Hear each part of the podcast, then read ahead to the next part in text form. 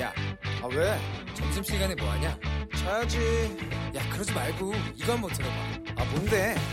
지금 당장 라디오를 켜봐 나른한 오후 깨울 시사 토크쇼 모두가 즐길 수 있고 함께하는 시간 유쾌하고도 신나는 시사 토크쇼 오태훈의 시사본부. 네, KBS 라디오 오태훈의 시사본부 2부 시작하겠습니다. 시사본부 청취자 여러분들의 참여 기다리고 있습니다. 우물정 샵 9730으로 의견 보내주시면 되고요. 짧은 문자 50원, 긴 문자 100원, 어플리케이션 콩은 무료로 참여하실 수 있습니다.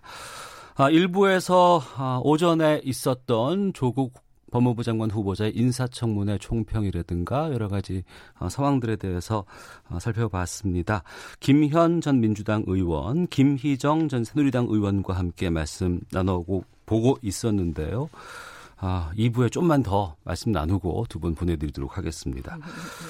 어, 조국 후보자의 여러 가지 평가들 그리고 눈에 띄는 오전 의원의 질의 누가 있을까라고 질문을 드렸고 어, 김희정 의원께서는 한국당의 김도업 의원 그리고 민주당의 금태섭 의원이 이제 눈에 띄었다고 말씀해 주셨는데 그 이후에 계속 연결하도록 하겠습니다. 김현 의원께서는 어느 분을 좀 꼽으실까요? 예, 백혜련 의원이 이제 그 동안 나왔던 가짜 뉴스를 어, 사실관계를 해명하는 것으로 이제 후보자에게 질문을 하는 형식을 빌었는데요. 네.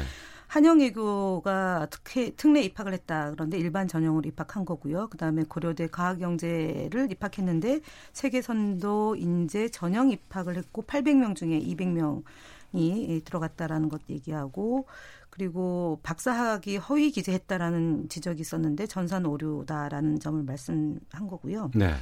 그 다음에 그 의전원을 지원하기 위해서 생년월일을 변경했다. 그러나 의전원 입학 이후에 변경한 거지 의전원 입학 당시에는 생년월일 그대로 간 거다라는 거고요.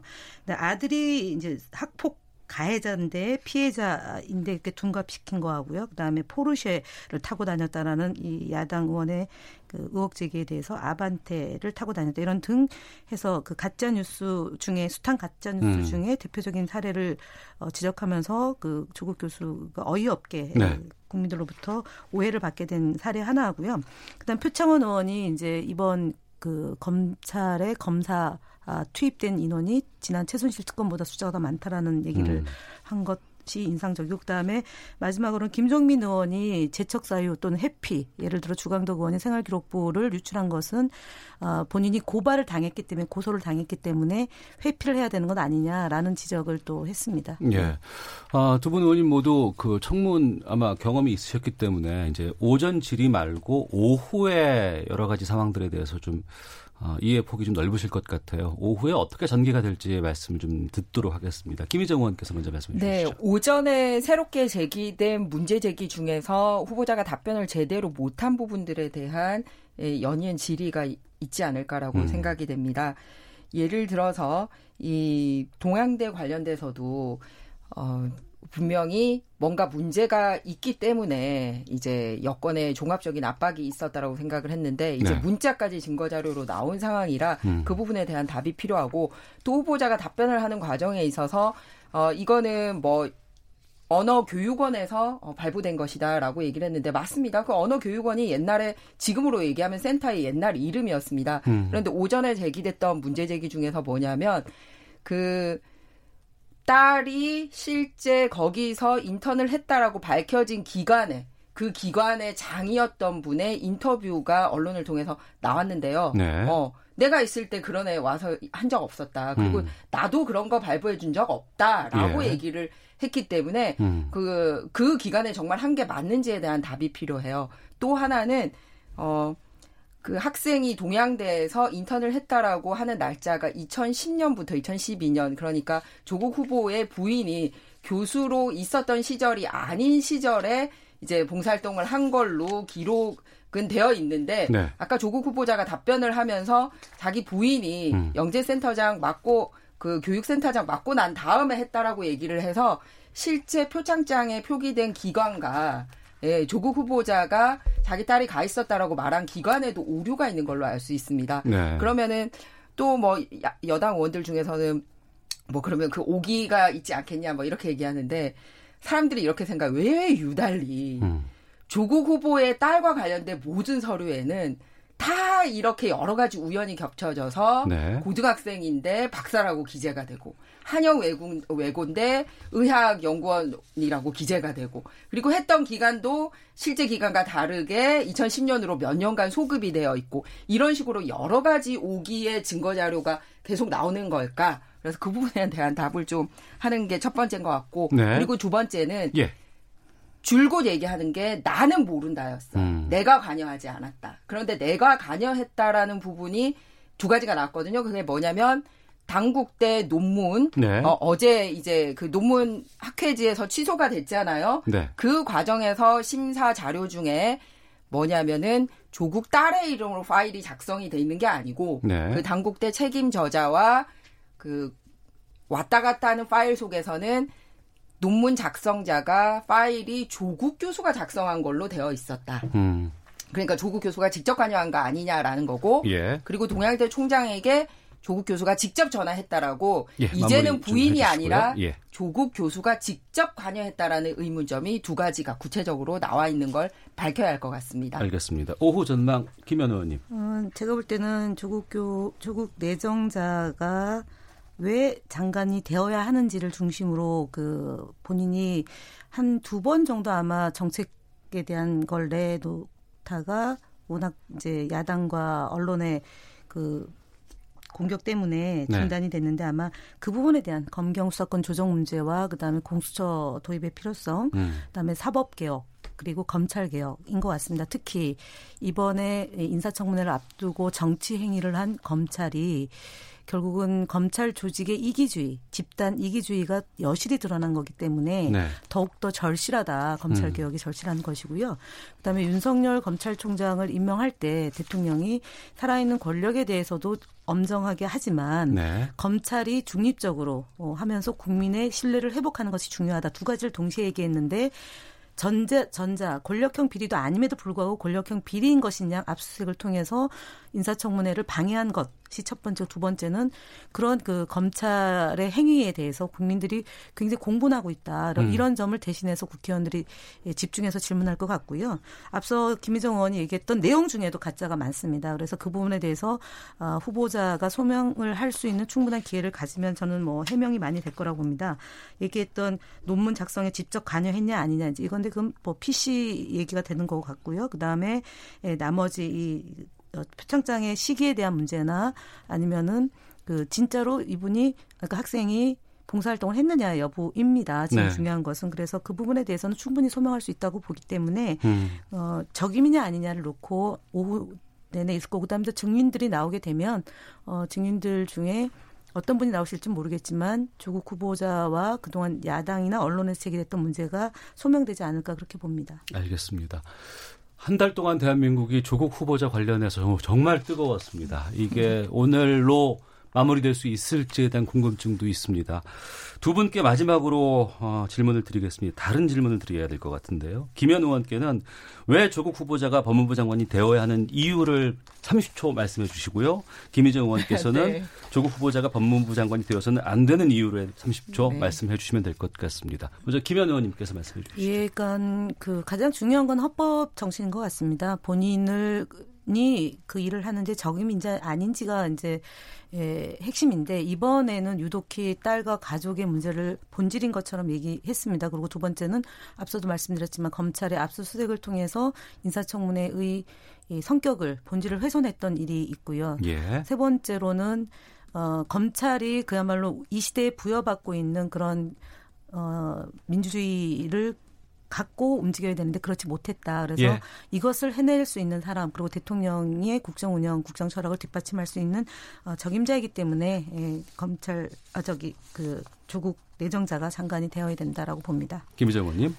저는 법은 그 시대의 양심을 가장 잘 반영할 수 있게 만들어져야 되고 운용되어져야 되고 생각합니다. 그런데 지금 많은 분들이 실망하는 게 조국 후보자가 위법했느냐 아니냐를 떠나서 참 양심이 있나 이런 얘기를 하고 있어요. 너무나 진짜 앞다르고 뒤다르게 하고 있기 때문에 그런 분이 과연 가장 깨끗하게 그 시대의 양심을 반영해야 하는 우리 대한민국의 법을 네. 책임지는 장관이 될 수 있을까? 그리고 이 수많은 의혹을 온 가족이 받고 있고 또 수사를 받으면서 네, 그. 수사를 지휘하는 자리에 있어 있는 게 마땅한가 이런 생각이 듭니다. 알겠습니다. 자, 오전 청문회 어, 살펴봤고 또 오후도 전망을 해봤습니다. 김현 전 민주당 의원, 김희정 전 새누리당 의원과 함께 말씀 나눴습니다. 시간 넘겨서 또 함께 해주셔서 정말 고맙습니다. 네, 네. 감사합니다. 좋은 오후 되세요. 예, 두 분 안녕히 가세요.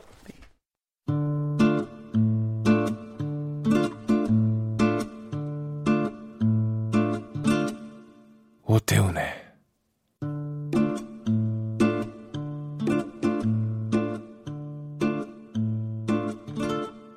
시사본부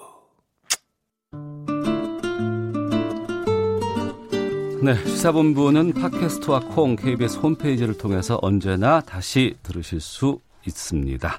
매주 금요일 2부에는 한 주간의 언론 보도를 분석하고 비평하는 정상근 알파고의 와치독 시간이 있습니다.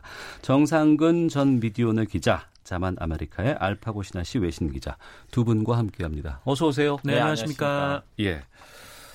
오늘 주제는 이겁니다. 한국 기자 질문 수준. 지난 월요일 조국 법무부 장관 후보자의 전례 없는 기자 간담회가 진행된 이후에 포털 사이트 실시간 검색어 1위를 장식한 문구였습니다. 이후에 근조 한국 언론 이러한 검색어도 수위를 다퉜는데요. 먼저 기자 간담회 두 분 어떻게 보셨는지 먼저 말씀 좀 듣도록 하겠습니다. 정상은 기자부터 말씀해 주시죠. 네, 뭐 기자 간담회를 본 뭐 제 개인적인 좀 총평을 말씀드리자면은 아, 뭐 그야말로 좀 참사 수준이 아니었나라는 생각이 좀 들었던 게 네. 뭐 물론 이제 해당 기자회견에 참석한 모든 기자들을 일반화해서 말할 수 없고 또 뭐 아마 듣는 분들에 따라서 다르게 느끼는 분, 부, 어, 부분도 좀 있으셨겠지만 네. 좀 생중계를 통해서 비춰진 몇몇 기자들의 모습이 좀 불신을 넘어서 좀 불쾌감까지 줄 수 있는 어. 대목이 있지 않았나라는 예. 생각이 좀 들었고 이 조국 후보자에 대한 기사가 뭐 오늘 뭐 청문회를 보니까 한 100만 건이 넘었다 뭐 음. 이렇게 얘기가 나오던데 그리고 또 무려 11시간이 넘는 또 질의응답 시간이 있었음에도 불구하고 이 기자회견 후에 이 거의 뭐 아무것도 남지 않은 좀 그런 상황이 딱 도래했다는 걸 보면은 좀 의혹을 제기한 쪽에서 뭐 충분한 자료를 가지고 뭐 어떤 의혹을 제기를 했던 건가 좀 아쉬운 생각이 좀 들었습니다. 네. 알파고 기자는요. 저는 원래 독재 국가에서 기자회견이 있으면 그 비서실장이 질문들을 미리 기자들한테 나눠주고 이런 질문들을 던져라 하고 이제 다음에는 대통령이나 이제 관련된 장관은 살짝 힘들어하는 척하면서도 막판에는 질문을 혐오하게 제대로 답변하고 그런 현상인데 어떻게 보면 너무나 응어의 기자회견이잖아요. 한국에 있는 기자회견들도 보면 반대의 편이거든요. 아, 야, 여기 왔으니까 한번 매장 시켜보자. 에, 좀 약간 질문을 좀 음. 살짝 공격적으로 네. 하여튼 상대방한테 질문을 던, 던져는 그분이 답변을 안 할 수도 있는데 그러면 질문을 좀 더 교묘하게 바꾸고 음. 새로운 형태로 상대방이 느끼지 않게끔 좀 약간 언어적 기술이 필요하는데 네. 똑같은 질문을 많이 반복하면서 뭘 기대했는지 사람들이 모르겠어. 음. 방금 그 얘기인데 똑같은 질문이 계속 되풀이 되고 반복됐다. 음. 앞서 한 기자가 한 질문을 또 다른 기자가 똑같이 또 질문을 하고 바로 다음 기자가 그렇게 예, 질문했었죠. 또그 내용에 대해 답변이 나왔는데 또 질문이 나고 이런 것들이 반복됐거든요. 이거는 왜 그런 거예요? 어, 그러니까 좀 제가 봤을 때는 좀 이런 모습들이 있더라고요. 그러니까 여기 그 기자회견에 참석했던 분들이 좀 이제 뭐 저연차로 보이시는 분들이 좀 많았는데 음. 뭐 그분들이 뭐 저연차기 때문에 뭐 실력이 없어서라기보다는 네. 그러니까 그분들이 이제 질문을 할 때 뭐 스마트폰을 보고 아니면 뭐 어떤 거를 읽고 하시는 거 보면은 음. 이 질문이 좀 이렇게 개인적인 그런 어떤 순간순간 이슈를 장악한 상태에서 나왔던 질문이 아니라 어떻게 데스크랑 좀 조율 끝에 좀 음. 얘기가 나오는 끝에 좀 나왔던 질문들이 아닌가. 그러니까 아, 그러니까 그 어, 언론사의 데스크는 사무실에 있으면서 스마트폰을 통해서 질문에 대한 내용들을 현장에 있는 기자에게 전달한다. 네, 뭐 팀장, 뭐 부장 이렇게 전달을 하면서 오갔던 그런 상황이다 보면은 이렇게 좀그 데스크와 얘기가 오가는 중에 앞에 질문을 또 못 들었을 수는 있죠. 음. 네. 그럼 이것도 있어요. 사실 지금 조국 후보자가 좀 약간 이번 정권 상, 상징적인 인물이다 보니까 이 사건을 우리가 좀 약간 개별적으로 볼 수가 있지만 제 보기에는 큰 그림에서는 큰 문제가 있어요. 네. 저 이때까지 많은 기자 회견에 참여했거든요. 네. 정치인뿐만 아니고 좀 약간 감독, 그 영화 감독, 음. 예술적도 그런 것들 도 이제 많이 참여했는데 이제 하- 기자회견 분위기가 그렇게 잘 돼가지는 않아요. 왜냐하면 이제 음, 토론 문화가 없어서 그런지 토론 문화가 부족하다. 예 어. 질문들이 그렇게 좀 약간 상대방 입속에서 말을 꺼내주는 그러한 기술이 없어요. 어. 이게 무슨 말이냐면 아 그래서 한국의 언론 수준이 이렇다고 하는 거 아니에요. 왜냐면 예, 예. 한국 기자들이 쓰는 특정 기사라든가 아니면 해외에 나가서 르포 기사 수준을 보면 진짜 너무나 top level인데 음. 근데 기자회견에서 질문을 던지고 기자회견을 하는 사람 입에서 말을 꺼내는 그러한 말 능력이 별개의 문제라고 보거든요. 네. 그래서 저는 그런 큰 그림의 문제가 있어서 이번 기재해견도 에, 별로 잘 진행되지 않았나 싶었어요. 음. 네. 아까 알파고 기자님하고 밖에서 좀 얘기를 했는데 음. 저는 이게 그 일종의 이제 한국 언론들이 좀 가진 문제점에서 좀 찾아보면 네. 그러니까 어떤 뭐 특정 이슈에 대해서 뭐 정확하게 뭐 깊게 파고 그거를 잘 알고 뭐 그런 분들이 질의응답 과정에 참여한 게 아니라 음. 그냥 이제 뭐 국회 출입 기자라는 이유로 네. 아. 참여를 했던 부분들이 좀 있는 것 같아요. 그러니까 예. 이게 어떤 전문성을 가진 기자들이라기보다는 그냥 출입처에서 있다가 갔던 기자들, 그러니까 이 부분에 대해서 이게 정확하게 이슈 장악을 하지 못했던 분들이 좀 들어갔기 때문에 음. 뭐 이게 이제 질문의 반복 혹은 좀 어, 좀 이렇게 뭐, 부, 저, 좀 구체성이 좀 떨어지는 질문, 뭐, 이렇게 결과가 나오는 거 아니었나. 네. 그런 생각이 좀 들었습니다. 9월 2일과 3일 국회 차원의 인사청문회가 합의가 됐지만 그것이 열리지 못한 상황이 됐고 그리고 나서 바로 아, 조국 후보자의 기자간담회가 열리게 됐습니다. 정말 많은 분들이 생방송이라든가 뭐 유튜브 라이브 등을 통해서 국민들이 좀 지켜봤는데 음. 그 앞서 말씀하신 것처럼 비슷한 질문이라든가 답변이 반복되는 걸 보면서 누리꾼들의 비난이 쏟아졌습니다.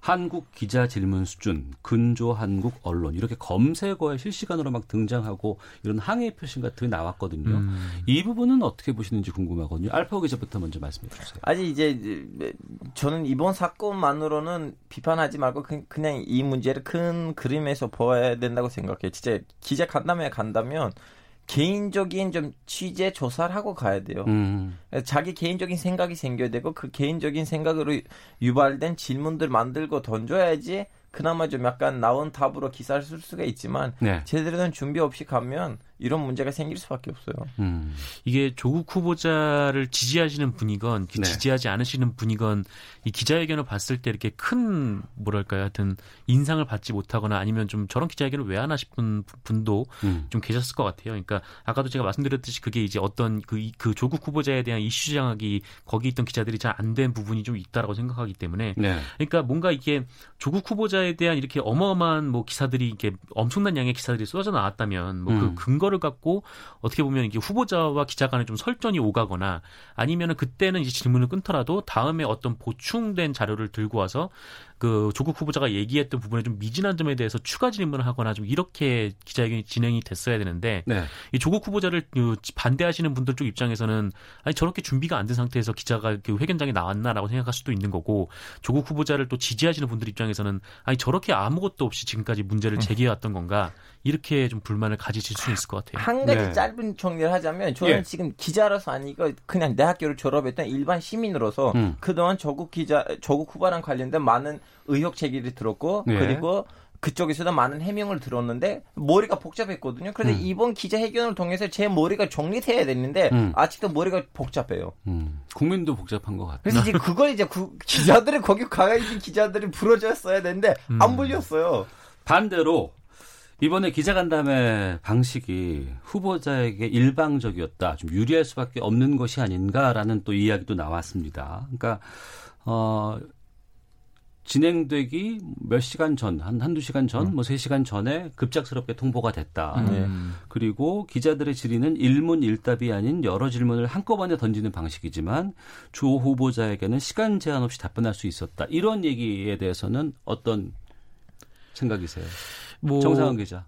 네, 뭐 그럼에도 불구하고 이 다만 이 간담회가 뭐 1시간 뭐 10분 이런 식으로 해서 끝났던 건 아니고 이게 무려 11시간 동안이나 이어졌던 데다가 네. 또 그게 뭐 TV로는 다 담기진 못했지만 유튜브를 통해서 생중계가 계속적으로 돼왔던 거거든요. 근데 음. 이게 아침에 나왔던 질문과 뭐 오후에 나왔던 질문 그리고 이제 저녁 뭐 새벽에 나왔던 질문들이 그렇게 큰 차이를 느끼지 못했던 것 같고 그 새벽부터는 뭐 이제 뭐 20대 분들의 어떤 좀 어, 좀 아픈 부분이라든가 뭐 이런 부분들이 전달이 됐지만 뭐 그거를 이제 의혹에 대한 질문이라고 할 수는 없으니까 네 그래서 이게 좀 시간이 부족했다 뭐 그런 부분들은 이게 시간이 굉장히 오랫동안 걸린 기자간담회였기 때문에 네. 뭐그 이후에 충분히 상세가 될 수 있었는데 음. 그 이후에도 사실 언론이 준비된 모습을 보여주지 못했던 거죠. 예. 아, 알파오 기자님. 저는 그 3시간 전에 통보됐기 때문에 준비 못했다는 변명을 인정할 수 없거든요. 왜냐하면 어. 저거 그분은 무슨 파라과이 대통령도 아니고 몇 주 전부터는 맨날 맨날 텔레 비에 나온 무- 분이신데 음. 그럼 그 기자회견에 나온 사람이 이미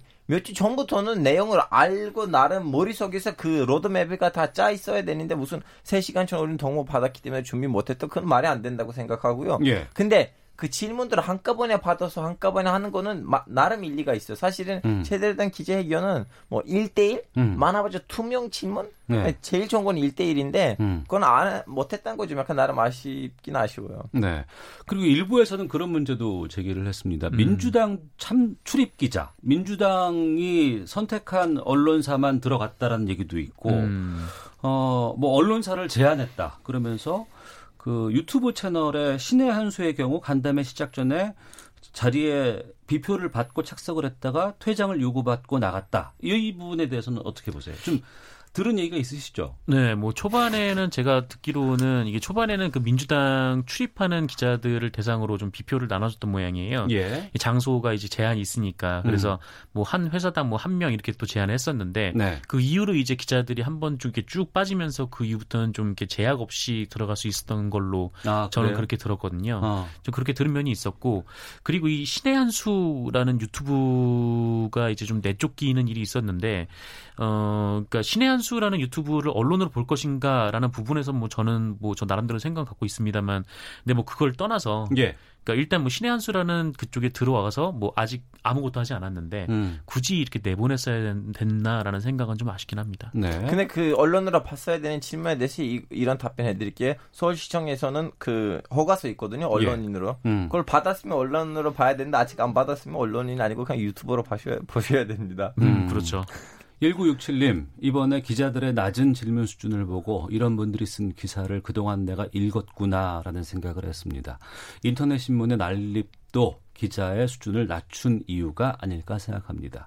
3816님, 질문은 원래 아는 만큼 하는 것 아닙니까? 조국이 이슈가 된 지도 한참 됐는데 준비할 시간이 없었다는 것은 그동안 취재를 제대로 하지 않았다는 것 아닐까요? 라고 의견 보내주셨습니다. 기자들에 대한 문제는 많은 분들이 공감하고 있는 부분이 아닌가 싶은데. 우리는 그 사람이 아니에요. 일단 바로 배신해야 돼요. 자, 상황에서, 어, 오전에 아마 표창원 의원의 질의 중에 나왔나 싶어요. 한 110만 건 이상의 보도가 쏟아졌다고 합니다. 네네. 예, 그리고 아, 거의 한 29일 정도의 시간 동안 엄청난 양이 쏟아지고. 네, 이철희 했는데. 의원이 이렇게 질의를 했었죠. 아, 이철희 의원인가요? 네네. 그러면 이제 앞으로 오늘 청문회가 끝나면 이것이 또 언론으로 또 여러 가지 파장들이 좀 나오지 않을까라는 생각이 들기도 하거든요. 음. 거기에 대한 의견들 좀 마지막으로 좀 듣도록 네, 하겠습니다. 홍상훈 기자. 예. 일단 저는 청문회가 열려서 진짜 다행인 것 같다는 생각이 좀 들어요. 그리고 어. 뭐 기자 간담회로는 의혹을 뭐 해명할 순그 해명하는 자리는 충분히 되지 못했던 것 같고 네. 어쨌든 청문회가 열려서 다행이라는 생각이 드는데 근데 어쨌든 좀 그 이번 그 조국 그 후보자 관련 보도를 좀 접하면서 좀 그런 생각을 했었어요. 이게, 이게 점점 갈수록 이게 보도의 양이 늘어나면서 음. 이 초반에는 조국 후보자 측에 뭐 이렇게 청문회 준비단 측의 입장을 받아서 기사에 넣는 경우가 많았는데 네. 이 후반에 갈수록 점점 반론권도 보장이 좀 안 되는 그런 모습을 많이 봤어요. 어. 그래서 그런 부분들은 좀 아쉽고 이게 뭐 물론 이제 한쪽에서 특종을 하면 이게 다른 쪽에서는 굉장히 좀 몸이 닳게 되고 음. 또 많이 좀 마음이 급하게 되고 뭐 그렇긴 하지만 그렇다고 해도 이게 뭐 언론 보도를 하는 목적은 무엇인가라는 점을 한 번 더 좀 언론에서 좀 돌아봤으면 하는 좀 그런 마음은 좀 있습니다. 네. 알파오 기자는요. 아니 제대로 된 선진국이라면 이미 정문회에 가기 전에는 정문회에 가기 전에 언론이 제대로 정리를 하고 여론을 제대로 만들고 다 이제 정리되고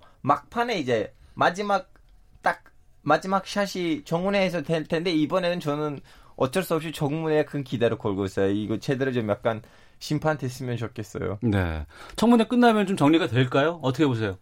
그건 잘 모르겠습니다. 아, 그래요? 더 갈 수도 있을 것 같아요. 네, 근데 어쨌든 뭐 의혹이 나오고 뭐 후보자는 거기에서 소명을 하니까 어. 아마 여론의 향방에 따라서 좀 많이 달라질 것 같아요. 어. 이 청문회 이후에도 여론에서 보는 기자들에 대한 생각이라든가 시각들은 좀 달라지지 않을까라는 생각이 있어서 음, 일단 여쭤봤습니다. 기자라서 3주째 우리는 이 방송에서 이걸 다루고 있는데 제발 다음 주엔 딴 거 다뤘으면 좋겠어요. 저도 그러고 싶습니다. 자, 한 주간의 미디어 비평 정리하는 와치독 정상근 전 미디어오늘 기자, 자만 아메리카의 알파고 신하 씨 외신 기자 두 분과 함께했습니다. 두 분 오늘 말씀 고맙습니다. 고맙습니다. 네, 감사합니다.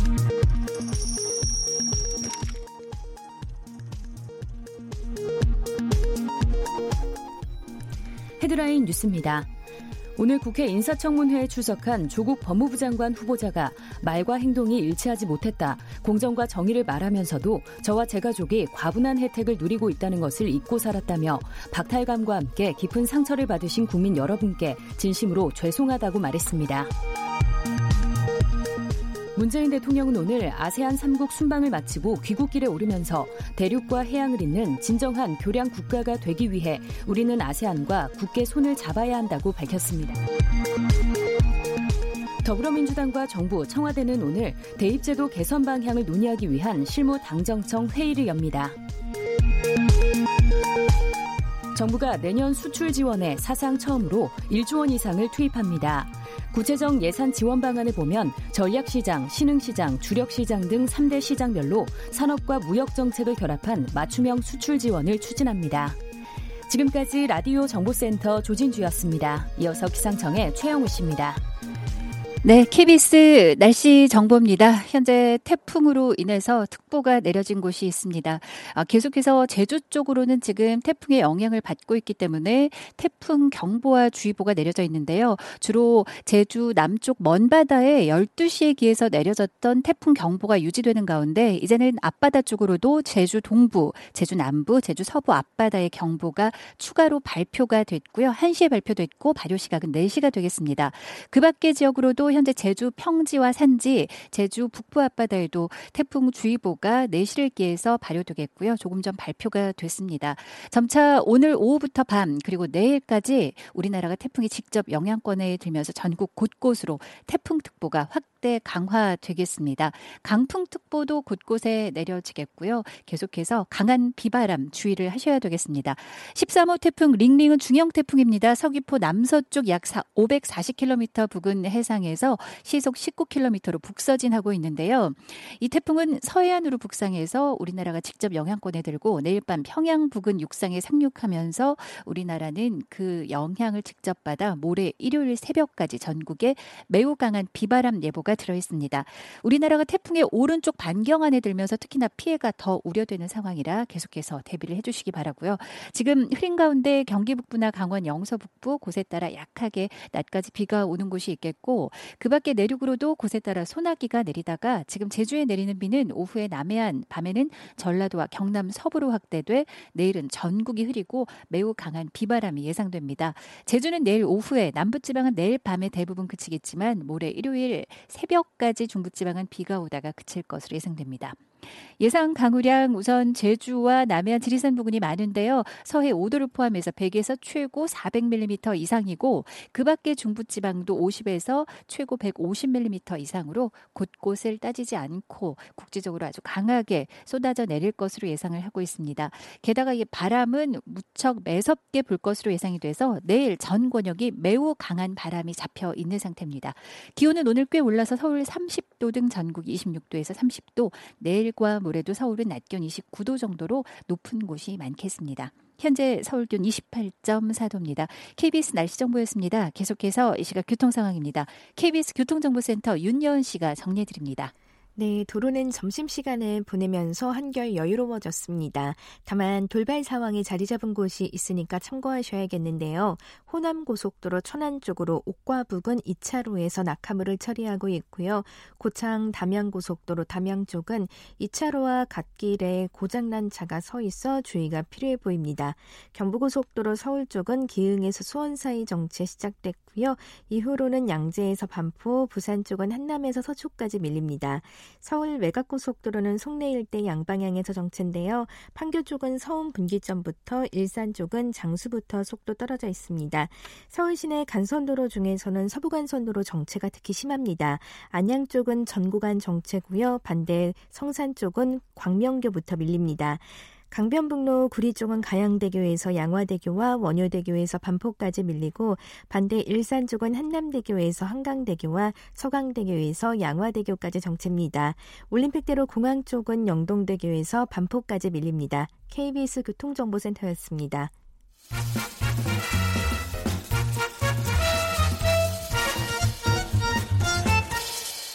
오태훈의 시사 본부.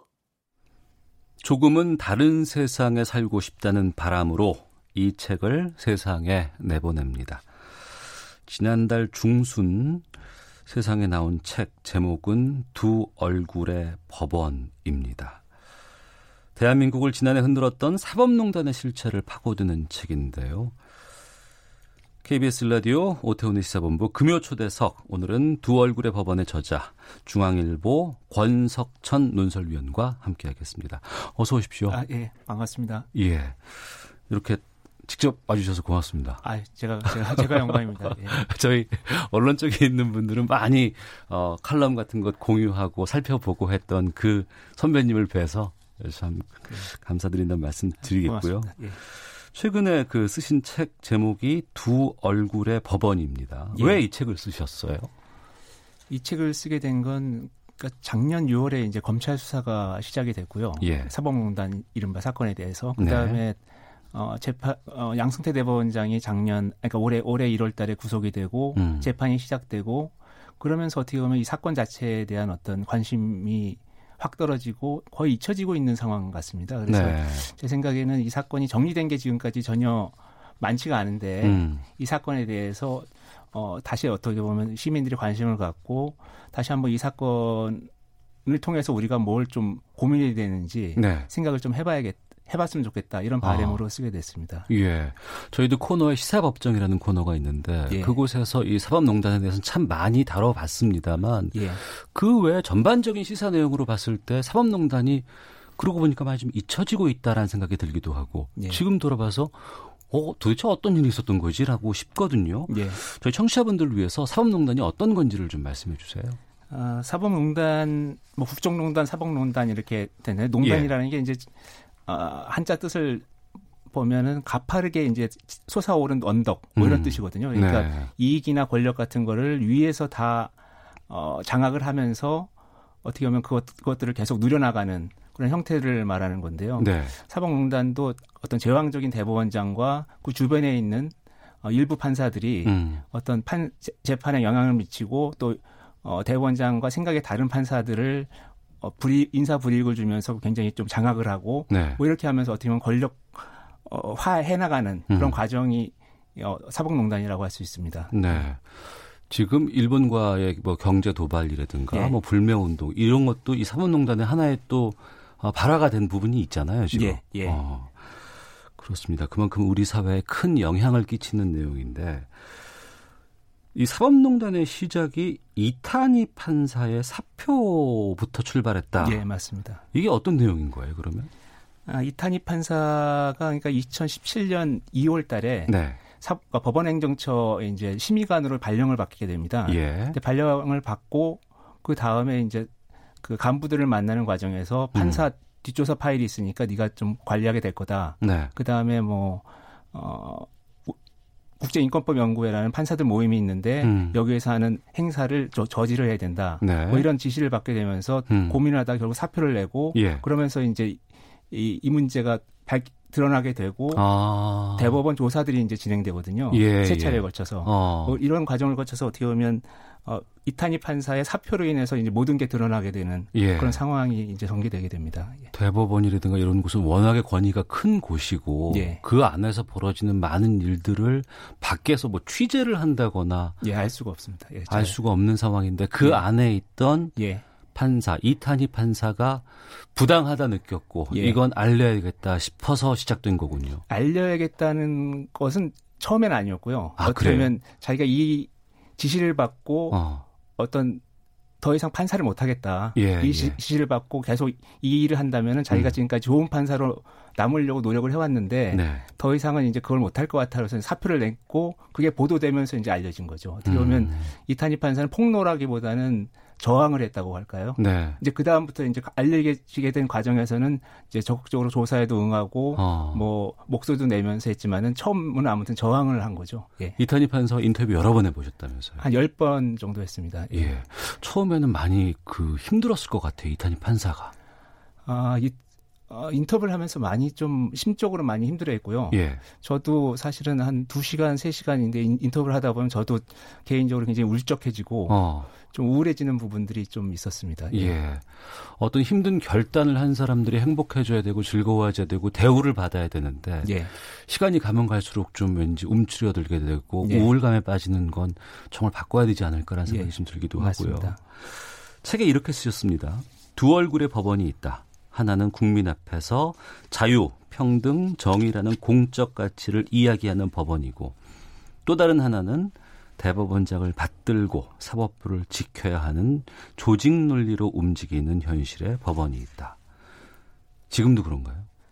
지금 뭐 완전히 아니라고는 말할 수 없을 것 같고요. 예. 지금 현재 그 양승태 대법원장 때하고 크게 달라진 부분이 많지가 않습니다. 그러니까 음. 그 어떻게 보면 고위 법관들은 그대로 남아 있는 경우가 많고요. 네. 당시에 또 사법농단이라는 사건에 관여했던 판사들도 현재 그냥 또 재판을 하고 있고 음. 그래서 어떤 인적 구성이 크게 달라졌다고 볼 수도 없고 네. 그다음에 판사들이 법원행정처 같은 곳에서 이제 어떻게 보면 행정일을 보면서 음. 어 대법원장 을 보좌하는 예. 그런 기능들을 하는 건 또, 또 똑같거든요. 음. 그러니까 그런 부분에서는 시스템 자체가 달라진 건 크지 않습니다. 그래서 지금 현재 뭐 대법원장이 좋은 뜻을 갖고 뭐 이걸 활용 안 하겠다. 음. 하지만은 다른 대법원장이 온다든지 네. 다른 또 법원 행정처 차장이나 처장이 온다든지 하면 또 다시 바뀔 수 있는 거죠. 음.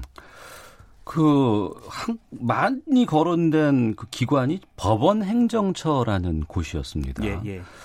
이 법원 행정처라는 조직이 어떤 곳인지도 잘 몰랐거든요. 예, 어떤 예. 곳이에요? 그러니까 아마 시민분들께는 잘 모르실 것 같아요. 그러니까 예. 법원 행정처라는 데가 법원도 어떻게 보면 인사도 해야 되고 음. 예산도 필요하고 또 건물도 지어야 되고 네. 뭐 법정도 만들어야 되고 뭐 음. 하다 보니까 행정이 이제 필요하지 않습니까? 행정하는 네. 곳이. 음. 그러니까 이제 그런 것들을 이제 판사들을 어, 집어넣어서 시킨 겁니다. 어떻게 음. 보면 행정 행정 일을 네. 재판을 해야 될 판사들을 이제 그러다 보니까 이 판사들이 어, 행정관료처럼 뭐 국회 가서 국회의원들 만나서 로비도 해야 되고 음. 또 국회의원들한테 또 청탁도 받게 되고 네. 또 어, 청와대랑 저기 소통하면서 또 법률 컨설팅 같은 로펌 역할도 해주고 어. 뭐 이런 과정을 하면서 어떻게 보면 판사들이 하면 안 되는 일들을 계속 할 수밖에 없는 그 구조가 이제 생- 생긴 거죠. 법원, 예. 법원 행정처라는 곳을 통해서요. 예. 그 구조가 존재한다면 예. 그러면은 굳이 양승태 대법원장 재임 시절에만 이런 일들이 일어났을까 싶기도 하거든요. 예. 맞습니다. 양승태 대- 전 대법원장 때 어떻게 보면 그 강한 어떤 캐릭터의 대법원장, 그 다음에 음. 굉장히 유능한 법원 행정처 차장, 임종원 차장이라는 분, 네. 이렇게 이런 분들이 이제 어 일을 하게 되면서 음. 맡게 되면서 굉장히 크게 이제 부각이 된 거고요. 사실은 네. 비슷한 어떤 씨앗들은 계속 뿌려져 왔다고 봐야 되겠죠. 음. 그러니까 무엇보다도 어 1972년에 유신헌법 한 다음에 예. 대법원장을 굉장히 그 힘을 굉장히 몰아줬거든요. 음. 그러니까 대통령이 대법원장을 시키고 대법원장이 이제 인사권이나 모든 걸 다 주면서 법원을 자기의 어떤 왕국처럼 음. 이렇게 만들어 왔던 측면들이 있기 때문에 네. 이제 거기서 이제 대법원장이 괜찮은 분이 있을 때는 그걸 자제를 하는 거고 음. 아닌 분들은 정말 충분하게 모든 걸 다 쓰게 되고 뭐 이러면서 이제 문제가 생기는 겁니다. 네, 청취자 9190님께서 이탄희 판사도 훌륭하지만 이런 책을 쓰신 저자인 기자님도 참 훌륭하십니다라고 문자도 보내주셨는데요. 예. 지금 재판은 어떻게 이루어지고 있습니까? 재판이 지금 양승태 전 대법원장, 그다음 박병대, 고영한 전 법원행정처장, 음. 임종원 전 차장이 이제 재판을 받고 있습니다. 판사들도 같이 받고 있고요. 예, 예. 받고 있는데 지금 양 대법원장 같은 경우는 재판 받은 지 한 6개월이 지났는데 음.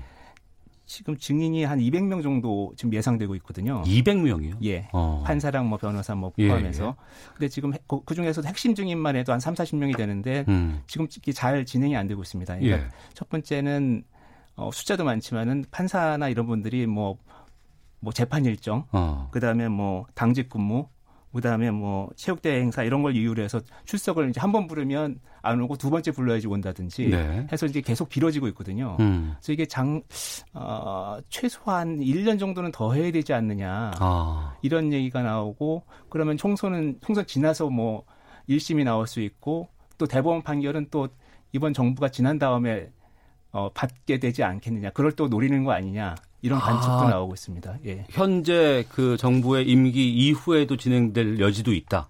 대법원 판결은 그렇죠. 예. 예, 예, 예. 어. 9414님께서 권석천 컬럼 항상 챙겨 읽고 있습니다. 반갑습니다라고 문자도 보내주셨는데요. 아, 고맙습니다. 그 재판 과정에서 조사 과정에서 저희들은 잘 그걸 챙겨볼 수가 없는데 예. 권 기자께서 워낙에 잘 그 꼼꼼하게 살펴보셨으니까 새롭게 드러난 사실 같은 것도 있어요. 어, 제, 그 조사 과정, 그러니까 대법원 조사 과정 말씀이시죠. 예, 그러니까 1차는 양승태 전 대법원장 때 있었고요. 음. 2차, 3차가 이제 현 그 김명수 대법원장 때 이제 진행이 됐는데 네. 2차 때 이제 그 문건들 커- 커- 행정적 컴퓨터를 이제 열어서 거기에 있는 문건들이 이제 쏟아져 나왔고요. 네. 3차 때 이제 더 많은 문건들이 나왔고 음. 실제로 이제 1차 조사 때 이제 거짓말했다는 부분들 예, 판사들이 음. 어, 조사를 받으면서 뭐 이런 음. 것들이 이제 다 드러나게 됐습니다. 예. 예. 음, 알겠습니다. 어, 글쎄요. 그 책 읽는 내내 이런 질문 떠오르더라고요. 재판의 독립이라는 그 소중하다는 가치가 지금도 지켜질 수 있지 않을까 싶은데 예. 여기에 대해서 좀 말씀해 주시죠. 그러니까 재판의 독립이 중요한 거는 저도 그렇고 이제 온 아- 아나운서께서도 재판을 받게 되면은 네. 굉장히 불안하지 않습니까? 음. 그러니까 판사가 어, 한 4주에 한 번 만나게 되거든요. 한 예. 5분에 10분 정도. 음. 근데 저 사람이 중간에 누구한테 무슨 얘기를 듣는지를 모르고 재판을 받게 되면 뭐 저 사람 나쁘니까 첩뭐 징역을 보내야 된다든지 네. 뭐 이런 얘기들이 이제 오갈 수도 있고 음. 굉장히 불안한 상황인데 지금 그런 어떤 재판이 어떤 누구의 영향도 받지 않는다는 어떤 그 원칙이 지켜지지 않으면은 네. 어떤 법 앞의 평등이랄지 음. 뭐 이런 것들이 지켜질 수가 없거든요. 예, 예. 그리고 굉장히 힘없는 사람들은 더 억울해질 수가 있는 거고요. 음. 근데 그런 측면에서 판사들이 정말 어, 독립해서 네. 영향받지 않고 재판하겠다. 음. 이런 그리고 정말 충실하게 자신의 최선을 다해서 어, 한 사람 한 사람의 사건을 보겠다. 네. 이런 어떤 다짐이나 각오 없이는 정말 어떤 재판에 어떤 목숨을 걸어야 돼. 또 운명과 재산과 자유를 걸어야 되는 시민으로서는 계속 불안할 수밖에 없는 거죠. 음. 예. 두 얼굴의 법원은 뭐 2부, 3부도 나올 수 있는 상황인가요? 2부, 3부를 제가 쓸 수, 쓸지는 모르겠는데요. 예. 현재 그 재판이 진행 중입니다. 그러니까 음. 계속 지금 현재 1심 밖에 진행이 안 되고 있어서 네. 사실 1심, 2심, 3심 판사들이 어떻게 재판하고 음. 어떻게 재판을 받고 또 파- 재판 받는 사람도 판사거든요. 예, 예. 또 어, 어떻게 또 증언을 할 것인지 판사들이 음. 뭐 이런 것들을 정리한 책들이 계속해서 나올 것 같습니다. 네. 책 글쓰기 관련해서 좀 질문 예. 드릴게요. 두 얼굴의 법원을 읽다 보면 소설 같은 느낌이 좀 들거든요. 예. 일부러 이렇게 의도를 하신 것인지 쉽게 쓰- 읽히는 느낌이 좀 들어서요. 예. 저는 이 책 쓰면서 어 이탄희 판사랑 이탄희 전 판사랑 열번 정도 인터뷰를 하면서 느꼈던 게 남의 일이 아닌 기시감 같은 게 느껴졌습니다. 그러니까 어떻게 보면 음. 공적인 분야나 공적인 가치를 위해서 일한다는 사람들이 보통 겪게 되는 게 어떤 조직 논리, 네. 그러니까 조직의 이익을 위해서 네가 이래야 된다. 윗분 뜻이나 아니면 음. 조직의 이익을 위해서 네가 해 이래야지 이래야지 무슨 어 공적인 가치, 그러니까 뭐 어떤 파- 기자들 같은 경우 알 권리랄지 네. 판사들 같은 경우는 동- 재판의 독립이랄지 음. 이런 것보다는 그런 것들이 더 중요하다. 예. 이런 어떤 현실적인 어떤 어, 설득이나 유혹이나 이런 것들을 받게 되지 않습니까? 네. 근데 그 과정들을 제가 이탄희 판사 인터뷰를 하면서 이탄희가 어떻게 그 과정에서 그런 것들을 이겨냈는지 음. 그리고 어떤 어떻게 상처를 받았는지 이런 것들을 좀 생생하게 어, 시민들께서 좀 아셨으면 좋겠다. 네. 그래서 거기에 대해서 분명하게 좀 알려면 조금 더 어, 생생하게 그 맥락 속으로 들어가서 음. 보실 수 있게 했으면 좋겠다는 생각으로 해서 이제 그런 장치들을 넣었고요. 예. 무엇보다도 어, 이탄희 판사 기억력이 좋고요. 음. 그 다음에 두 번째는 이탄희 판사가 사표를 낸 지 한 달 만에 이제 조사를 받게 됩니다. 네. 그러면서 좀 생생하게 좀 얘기를 할 수 있었고요. 예. 알겠습니다. 지금 법- 조국 법무부 장관 후보자 인사청문회가 예. 예정보다 좀 일찍 좀 들어가고 있다고 해서 예. 여기서 좀 마무리를 좀 줘야 될 것 같습니다. 예. 사법농단의 실체를 추적하는 책 두 얼굴의 법원의 저자 권석천 중앙일보 논설위원과 함께했습니다. 오늘 말씀 고맙습니다. 예, 고맙습니다. 예. 아, 조국 법무부 장관 후보자 인사청문회 특집 중계 방송 시사본부 이후에 계속 이어집니다.